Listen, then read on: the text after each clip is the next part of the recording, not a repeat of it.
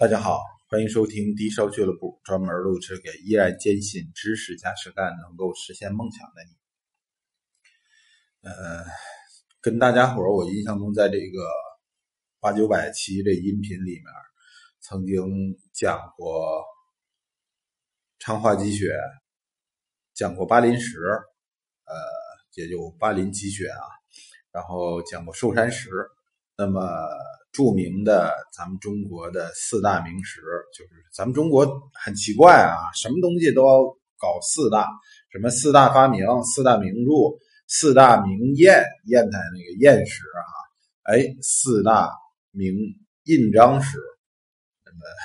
好像就没讲这青田石，为什么没讲呢？主要是由于到了冬天我头脑也比较混乱，总犯困。然后呢，另外这个青田石啊又比较庞杂，但是这个青田石我与它渊源颇深啊。我印象中在我初中2年级的时候，最早搞来刻刀，搞来这印床子，然后呢要自己刻印章石，到我们当地的这个美术用品商店买到的这个印章石就是青田石。直到我上大学附庸风雅，这个我印象中是在什刹海吧，什刹海朝着鼓楼那边，鼓楼大街边上有一家这个美术商店，也是我也买了一块随行的青田石回去刻印章，刻过好多青田石的这个印章啊。后来上学学这专业的时候了解了一下，这个青田石啊主要化学成分是这个含水的硅酸铝，这个东西啊成分比较复杂，在矿物上面来讲啊，它和这个寿山石也差不多少，主要是什么高岭石、地开石、叶蜡石，包括卷云母、移离石这些东西。那么成分呢相对来说比较复杂，然后呢它产地，咱们都说青田石，青田石啊，狭义的青田石是产于浙江青田县，但是广义的青田石就是类似成分的东西，类似成分的玩意儿，恨不得整个浙江省都产，好几十个产地。浙江只要有山区的地儿，大家要知道啊，浙江实际上山区不少，只要是有山的地儿，恨不得都要产点青田石类的这个东西。它这东西啊，让我捋一捋啊，脑子有点乱，这东西确实容易头脑比较混乱。这么着吧，我这么讲讲为什么青田石在这四大名石里面相对来说价格比较低廉。我们还是从这个美久少这三个方面评价所有珠宝玉石的这个三个角度去品评它。第一，青田石啊相对来说浑浊的石头比较多，就以叶蜡石为主体的这些石头，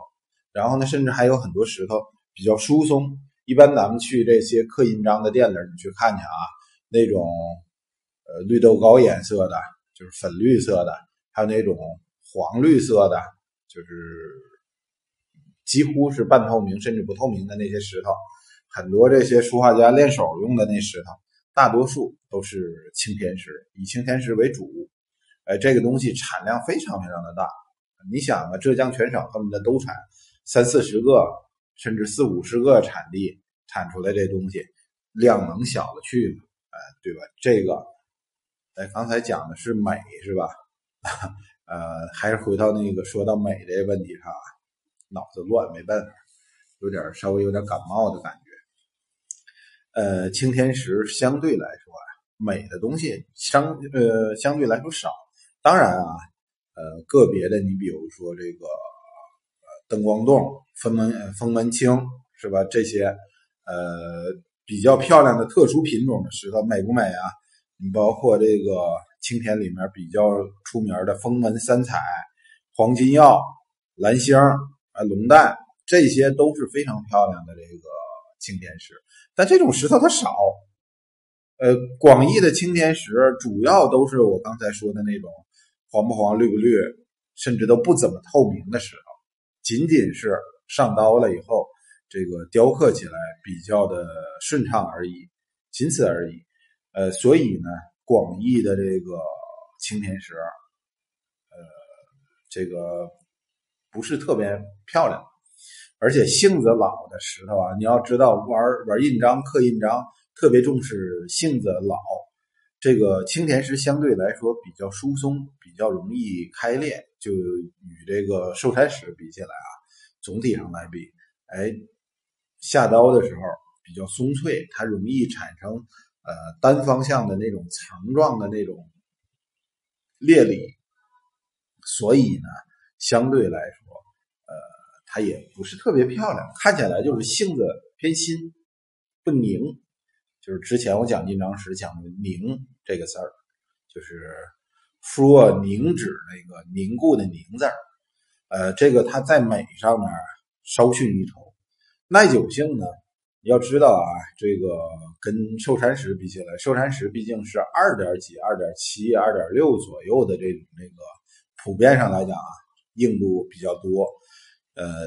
相对来说，虽然也是很软的东西啊，但是适合刻印章。可是咱们说的这个青田石啊，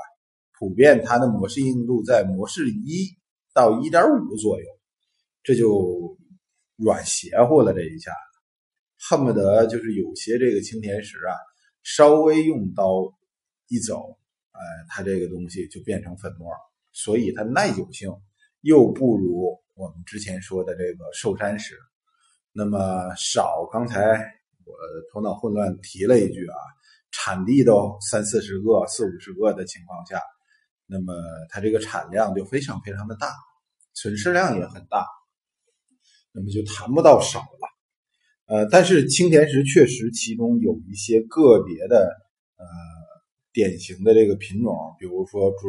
竹叶青、冰花、灯光洞这些这个小众品种里面有青田石，实际上是有一些精品存在的，那价格非常非常的贵，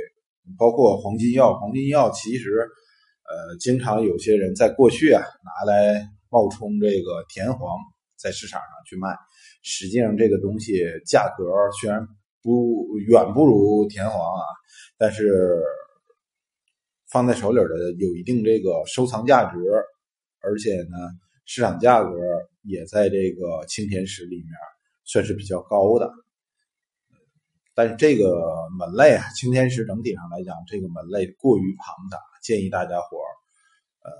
对于初学者来讲吧，对于这种印章石自己篆刻什么的这些初学者来讲，谨慎花大价钱去买。你要说我去练手，5块钱、10块钱一块的那个练手的那种裁成方的寸章料的，你随便买。你要说几千、几万、几十万想去收购青田石，自己下了这心思，我建议大家伙谨慎从事。好了，谢谢大家收听。如果有什么问题，欢迎加微信，再见。